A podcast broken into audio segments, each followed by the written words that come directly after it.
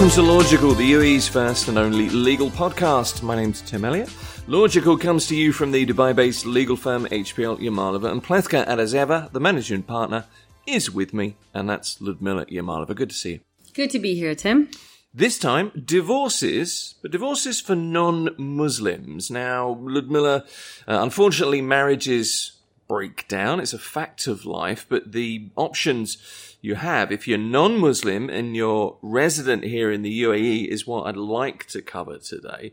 And I suppose we need to start at the beginning. I suppose if you divorce in your own country, that is that option one? Yes. So there are three for non-Muslims. Again, this so this is um, today is specifically focusing on divorces for those expats who are not Muslim expats. And this is important to highlight several times because you could be a, an expat in your mind, you might not even be a very religious person and you think you're subject to a non-Muslim law in your, in your country where you come from. That, that might be the case. But if you are a Muslim, uh, and uh, you are, um, um, you, you, know, even if you're not a, a, super devout Muslim, in the UAE you would be subject uh, to the UAE personal status law, and therefore you, you, are treated as a Muslim. So you cannot carve out from that. Okay. Uh, so what this particular podcast is about, it's about for non-Muslim expats. So yeah. not just expats, but non-Muslim expats. And so for all those non-Muslim expats, and just again, another caveat to this. So if there is, um, if the wife is Muslim and if you, even if you're one of those couples where you would have gotten married elsewhere and the man is a non-Muslim and the wife is Muslim and if they were to get married, let's say in the US and that's a perfectly normal civil marriage for the purpose of the UAE, they would be considered as a Muslim family. So they would still be subject to the UAE personal status law. So in that case, um, they, their marriage would still be Muslim and therefore uh, not necessarily subject to, to this podcast. So today we will focus in particular on what options are available for non-Muslim expats living in the UAE and wanting to go their separate ways. Uh, so there are several options. One, and for a number of reasons, this may or may not be a preferable option, uh, is, as you rightfully said, is to get divorced in the country where you got married uh, or where your home country, where that may be. But as I say that, I know it's it, for for those who live in Dubai, that's probably uh, easier said than done because so many couples here. Um, the couple could be the spouse, and spouses could be from very different countries, and um, and they could have gotten married yet in another country, and their children could have been born yet in another country, and so on and so forth. So it's a lot more complex. But so, but ultimately, you would, as, as non-Muslim expats, they always have the option of going back to their home country, whatever that country may be, or home countries, uh, and get divorced there. And once you get divorced there, then you would come back into the UAE with a divorce certificate, and then you would have uh, that particular divorce certificate applied here.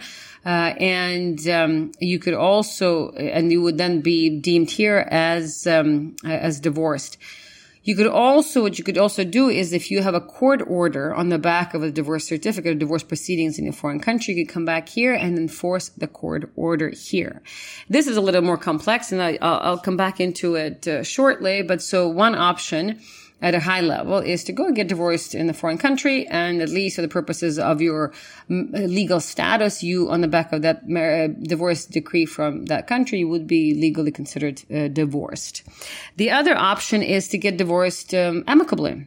And amicably means that um, you just decide without having to go to court and get divorced uh, without the involvement of a judge this is a little more nuanced for the purpose of expats living here because uh, if if you can amicably decide to separate and go separate ways, but as if you want to obtain a divorce certificate from the UAE, you would still need to f- file it in court.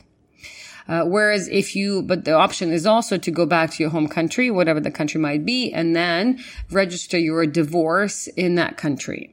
Uh, so you're still divorcing amicably, but without the involvement of the court, but rather just registering your divorce through the divorce registry. So it's a more of an administrative process than judicial. It doesn't require the court judgment. It doesn't require lawyers to be involved. If you just amicably go and submit your divorce papers and, um, you know, on the back of that, you'll have a divorce decree and then you can come back into the UAE with that. So it's still called an amicable divorce, but, uh, but, um, administered outside of the UAE. If that option for one reason or another not available, then if you, you can still amicably divorce in the UAE, and we've done a number of these uh, divorces in, uh, here, uh, you would still need to have it registered through the courts. Now, and we've done, in fact, a podcast on amicable divorces already and how to do it.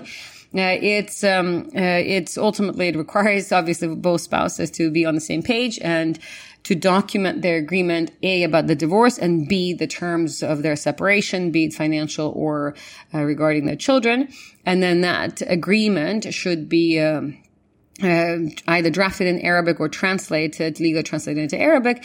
And then you would have to submit basically a request to the court and you could do it all online about, so you know, in the way you're filing a divorce case, but it's not going to be a substantive case. It's going to be just more of an administrative case. It, more importantly, it basically just gives you a case file, if you will. So it's a case file. So through this case file, then you would, uh, you would submit your settlement agreement to the court and you say, please register the settlement agreement.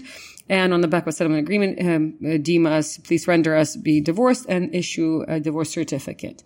So that's the other way of doing it. So again, if you want to amicably divorce, um, one way to do it in your home country and have the divorce registered there. The other way, if you're going to do it from the UAE, you still still need to follow the court system, the uh, court process, but it is administrative, quick, and um, fairly uh, uh, fairly unemotional. If, if, again, if both parties on uh, on on um, the same page, you don't need to hire lawyers. You could literally just do it all yourselves. You just need to be prepared to do it in Arabic, and you could do it through legal translators and just have all your documents, in, including your agreement, legally registered uh, or legally translated, and then you can submit all your requests to the court uh, online through the court portal, uh, or you can go do it through the um, typing center or directly to the court. Okay. And then the third option is contentious divorce. And this is where you really go with your guns blazing. Yes. And that's the third option. So now this perhaps is a little more substantive. And, um, and remember, this is a, this is a contentious divorce, but within the UAE. So it's a lot more nuanced. A lot can be a lot more complex because it depends on what law we are going to apply to this divorce. So this happens in cases of couples where they are non-Muslim uh, they are, uh, but they, they might have, they might be citizens of different countries. They might have gotten married yet another country, uh, but they are living here and they've been living here and the court has uh, jurisdiction over them here. So they want to get divorced here, but they just cannot agree. And that perhaps ha- happens to most of the couples that at least we know of. Uh, and, um, so here you have two choices in terms of uh, what how how your divorce is going to be administered. And remember, to every divorce, there are major, two major categories of issues that you are, that are going to be at stake. One regarding financial entitlements and, um, and, and payments and obligations, and the other one regarding children. So if you don't have children, that's a much easier uh, avenue to pursue. But if you have children, it's a lot more complex. And but ultimately, these are the two buckets of, of issues, you will, if you will, money and children. Uh, so if you have a contentious divorce, uh, then, and we applying through the court, it could be filed either by husband or wife. It does not matter. Uh, so now where the difference, uh, slight difference can come in is that, um, uh, which law would be applied. And uh, the default law would be when you apply, when you f- submit this court request for a divorce, you basically open a case against, let's say, your husband or vice versa for a divorce.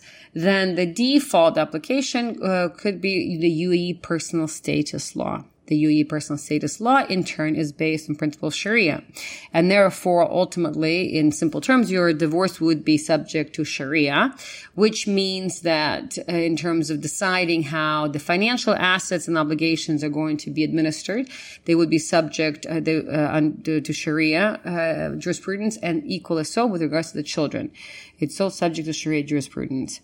Uh, and we can talk about it shortly, what that means. And so the other option, however, the UAE law does have the UAE civil transaction law, and in particular, Article 13 allows um, allows for non-Muslim expats to request for the law of the country where they were married to apply to their divorce. Okay.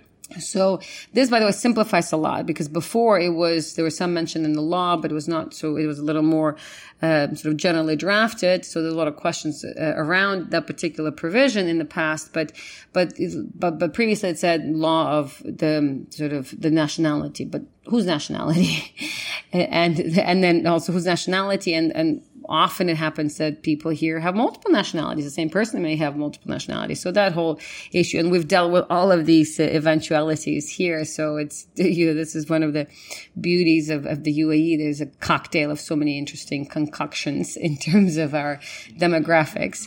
Uh, so, um, uh, so now this new law it makes a lot uh, perhaps more streamlined and simpler. So now it's the law of the country where you got married that will apply. That too has an interesting nuance because we know, and there's so many people here. Perhaps we'll see less of this now, but so many people here would fly to a nearby country just to get married because, for example, they're expecting a baby, and so in the past they could not have had a baby without a marriage certificate. But we've covered this on this podcast now that's no longer an, uh, uh, an issue. So you don't, perhaps there's less of a reason to be compelled to go to a nearby country and just get married for the sake of getting married. But you still have the situation where people live here and this is a, a hub, an international hub, and, you know, a short hop to, I don't know, the, Maldives, you know, it's a great backdrop for a wedding. You still see a lot of that. Indeed. And this is why this is important because uh, the, the place where you got married will, may be a fundamental factor in deciding how your relationship will be uh, how dealt with upon divorce. And so therefore, you, you mentioned, Tim, an interesting country, Maldives. Maldives is very fun, luxurious, very relaxing, uh, ultimate sort of uh, you know, decadence for some. But Maldives also has a very large uh, Muslim population. So the Maldives, for example, law could actually be Muslim laws. Um, so you just, it's, it's, yeah, this is one of those kind of intricacies that you want to keep in mind as you get married. So a lot of people get married for, in Seychelles, for example, or Sri Lanka. So if you do get married in one of those places and it's the law of that country that could apply. Uh, now, as I say this, for those who are listening to this before, before they get get divorced or thinking of getting divorced, another option if you find find yourself in a situation of wanting to get married in one of these other countries because it's like you said, it's more fun, it's more exotic and such, and more convenient. Uh, you could also then ratify that marriage certificate in your home country at, later on. So right. you can, for example, okay. go back to England. So, okay, we're, we're married, but we just want to also get a marriage certificate from the, from England, of on the back of your previous marriage mm. certificate. Mm. So anyway, so, but for purposes of these, um, the non-Muslim expats, you also by law, but the UAE law, and that's Article 13 of the Civil Transactions Law, you can actually choose the law of the country where you got married to apply. So let's say it's in England or France. Uh, so in, now, in the case of a divorce, um, you could you would request for the judge to apply the law of um, of that country uh, where the, the marriage certificate was issued. In the past, uh, under the previous law, it would have. Uh, it was the na- law of nationality, let's say, of, of the of uh, the spouse, of the the father, or the man, or the husband.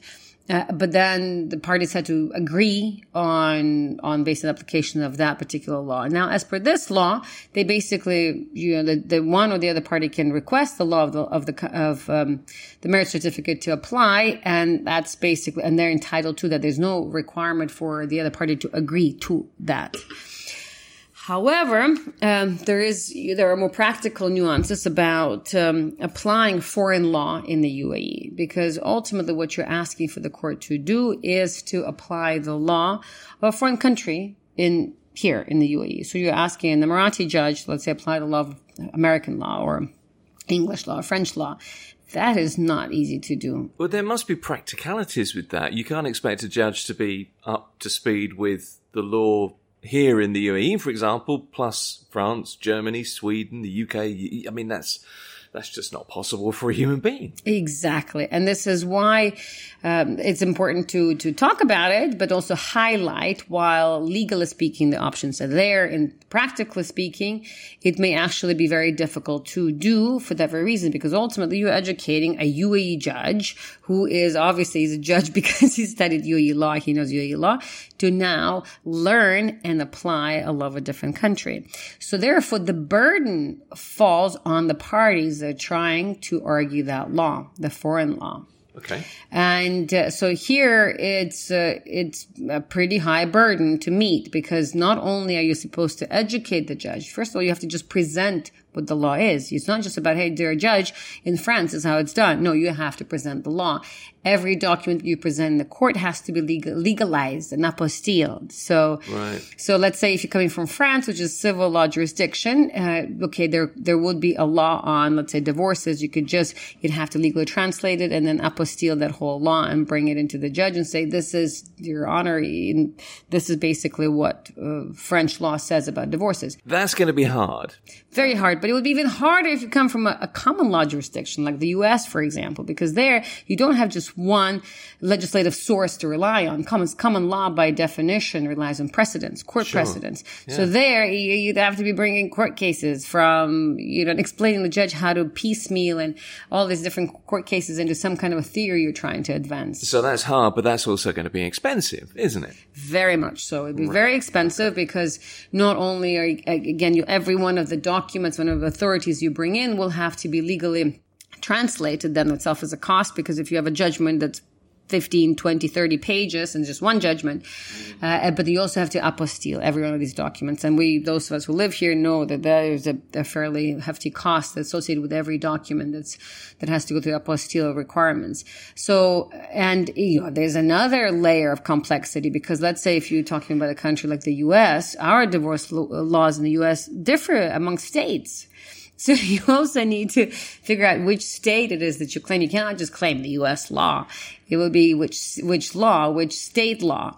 So it's really, it's complex. Divorce proceedings in the U.S., if you were doing them in the U.S., can be extremely complex. Now imagine taking that and trying to, to convince and educate, uh, the judge here to do in a foreign language, uh, you know what that means. Do you know, the, the, complexity is such that uh, you'd fall in love with your partner all over again, wouldn't you? The one you're trying to divorce. I mean, this is tricky to do. Well, perhaps that's the objective.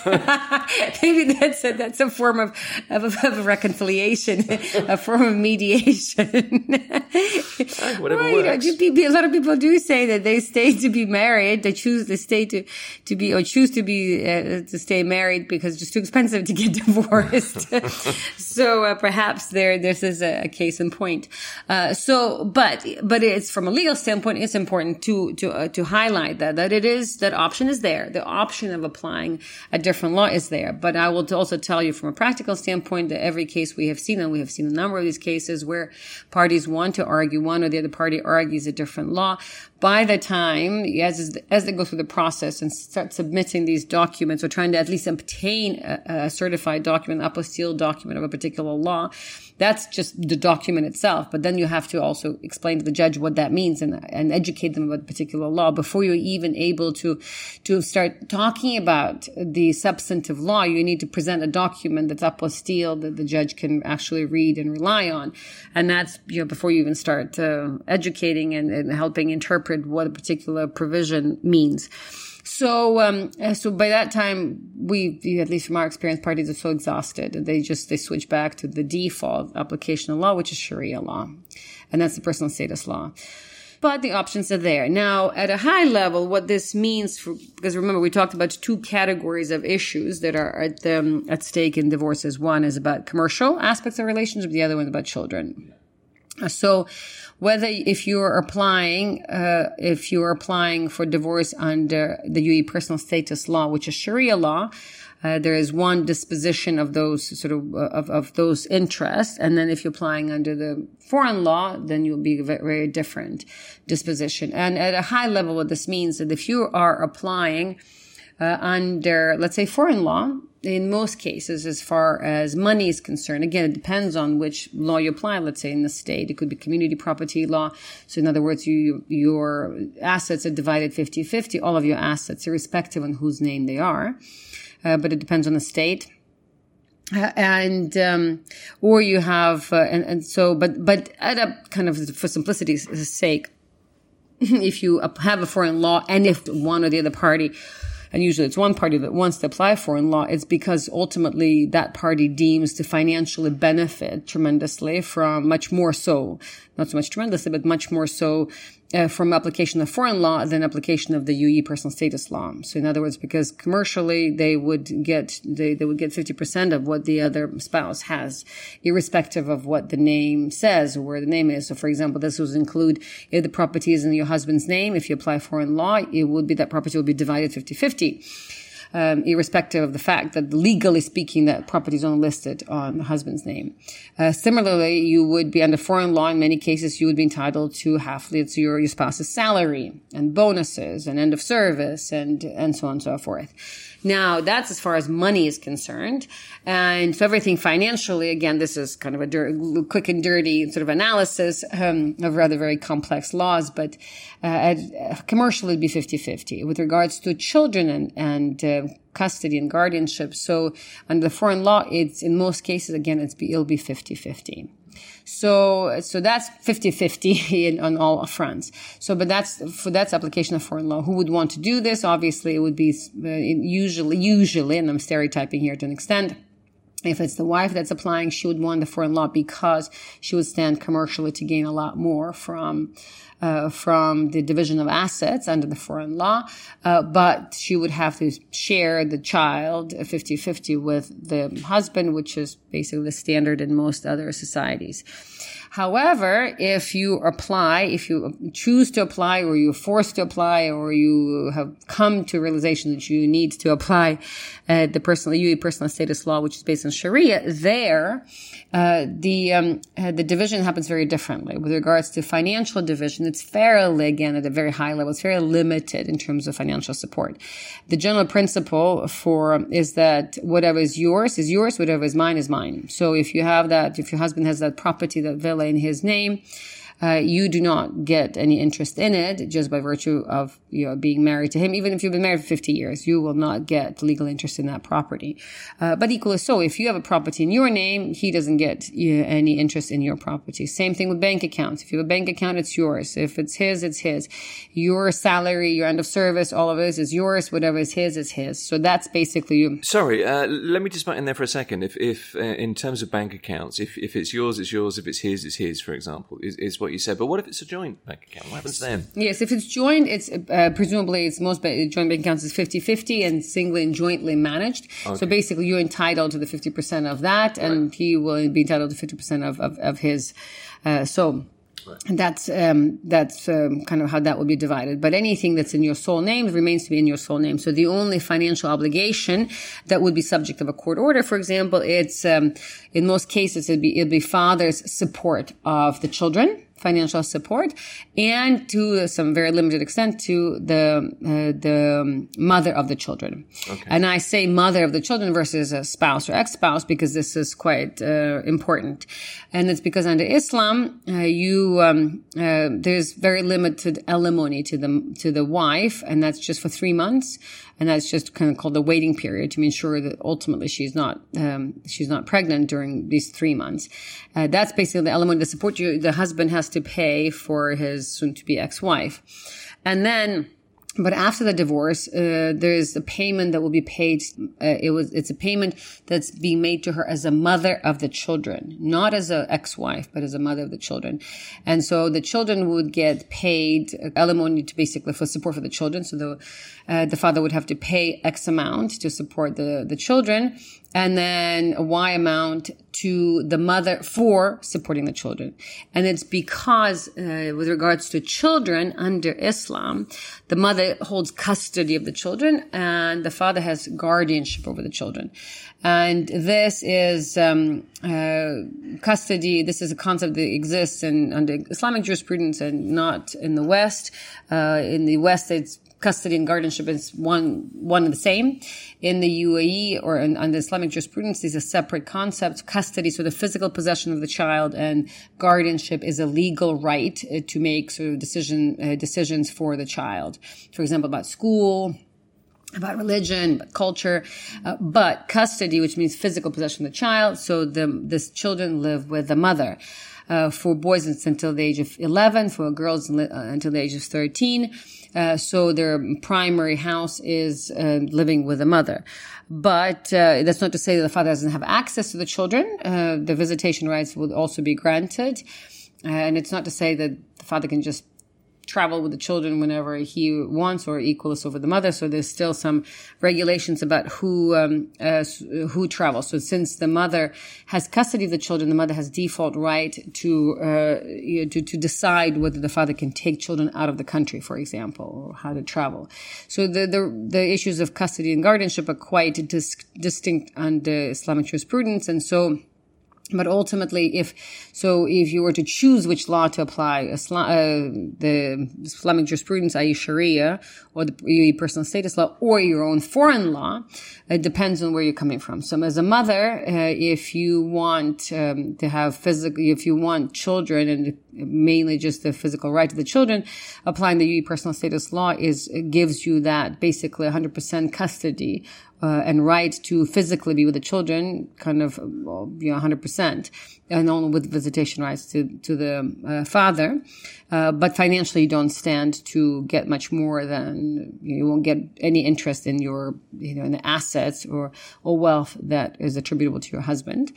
Uh, but if you want more about, um, first of all, if you want more uh, uh, money, I guess for, for, that's attributable to your husband, uh, or you, you just uh, fundamentally you, you understand and you agree and you know and you want for the father to also have fifty percent of the child, then I guess foreign law would work as well because you accept that you want the children to be shared equally, um, but at the same time you also want assets to um, you would have 50% assets to um, uh, you know to, to your husband's basically estate not estate but wealth. And uh, so this is kind of at a very high level quick and dirty analysis of rather complicated laws. But in practical terms it's difficult to uh, to argue foreign law it's but it, i think with time it'll be more possible. What we do know that for example courts are a lot more equipped here and a lot more comfortable applying certain certain countries laws like for example india because there's such a large indian population in the uae so the courts here have seen more divorces for example where indian law is being applied. So they're more familiar with that kind of law. American law is quite complex. We've, we've tried to apply american we've tried to apply austrian uh, tried to apply um, russian law. And it's it's it's difficult. It's difficult. Ultimately, parties that realize, you know, don't want to do it anymore. And in many cases, they revert back to, okay, let's, let's just uh, finally agree on a settlement without having the judge to adjudicate this. There's also that option. At some point in time, when you start contentious litigation, at some point in time, you get so exhausted that you come back to the table and you draw a map for peaceful reconciliation. So that also happens often. Uh, but in other cases, the judge will, it, but I think majority of the cases, divorces that go to the local courts will end up with a divorce under the uh, Sharia uh, jurisprudence or the Islamic jurisprudence, uh, where the court in the, additionally now there's as part of the new laws that have been recently introduced, there's also a number of guidelines that have been published, in particular for the personal status court, where the court has a fairly detailed kind of map, almost like a roadmap of how to divvy up assets assets and in particular how to assign alimony and child support payments. So there is almost like a checklist. And so the court will apply these guidelines and these principles. And so in short, I will tell you, so the court will at a high level, the court will rule that the husband has to pay, let's say, two to three thousand dirhams per child per month to a child support about a thousand thousand and a half dirhams for the uh, mother for, for while she is supporting the while the children in her custody. Uh, some amount for housing for example 100 100 150,000 dirhams per year for housing. Uh, let's say a thousand dirhams for the maid, a thousand dirhams for the driver, uh, some utilities, and um, you know, and then and the father, by the way, as a guardian of the children, has the obligation to pay for children's education. uh, and health bills, and basically more or less for children's expenses. So that's a very quick snapshot of um, how marriages would be divided commercially and with regards to the children uh, under the Islamic jurisprudence. Okay. There's one more option. I said I'll come back to it when I mentioned before divorce abroad. So it's also possible to have a divorce abroad, and but but you wouldn't just have a divorce certificate. You would actually have a court order that sets out how assets should be divided, and then then this would be a matter of actually trying to enforce a foreign judgment in the UAE. Uh, it may or may not be possible. We're kind of go, heading more in that direction where it may be more possible than not, but there could be some questions of jurisdiction because if the court says, listen, we had jurisdiction here all along, so the divorce should have been under our jurisdiction, that, that uh, foreign judgment might not be enforced. It kind of depends. This is an evolving jurisprudence right now, very exciting times, but that's also an option because also there's a lot of families that may have, uh, may claim jurisdiction in both places. So it's very likely that the U.S. courts would have, let's say, had jurisdiction and then you can come with the U.S judgment here and try to enforce it here. And then, then, then you would have the assets here divided. But you'd only want to do that. You'd only want to enforce a foreign judgment in the, in the UAE if, uh, if the parties have significant assets here and you would want the local courts to apply uh, to apply the foreign judgment to divvy up those assets um, as per that court judgment versus the UAE laws. One thing I wanted to mention Ludmila. I've learned from the number of podcasts we've done on the divorce topic, and there are a number. Uh, amicable divorce is the most recent one you can find online. Mediation is encouraged here in the UAE. It's worth just remembering that, just pointing that out again. Yes, absolutely. And that's the necessary step to any divorce proceedings in the UAE. Whenever you file for a divorce, uh, the first um, steps that are by default being scheduled by the court is mediation. Yeah. So there's mediation uh, proceedings that will be will have first to take place before you're able to proceed to the court of full, uh, full jurisdiction.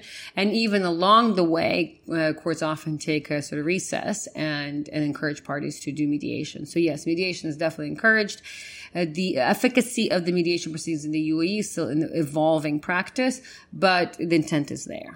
Okay, that's another episode of Logical Divorces in this episode for non-Muslims. As ever, our legal expert Ludmila Yamalova, managing partner here at Yamalova and Plecha, and thank you again. Thank you, Tim. Find us at LY Law, social media, Instagram, LinkedIn, TikTok, Facebook. There's a ever-growing library, hundreds of podcasts now on all kinds of legal questions here in the UAE. They're all free to listen to.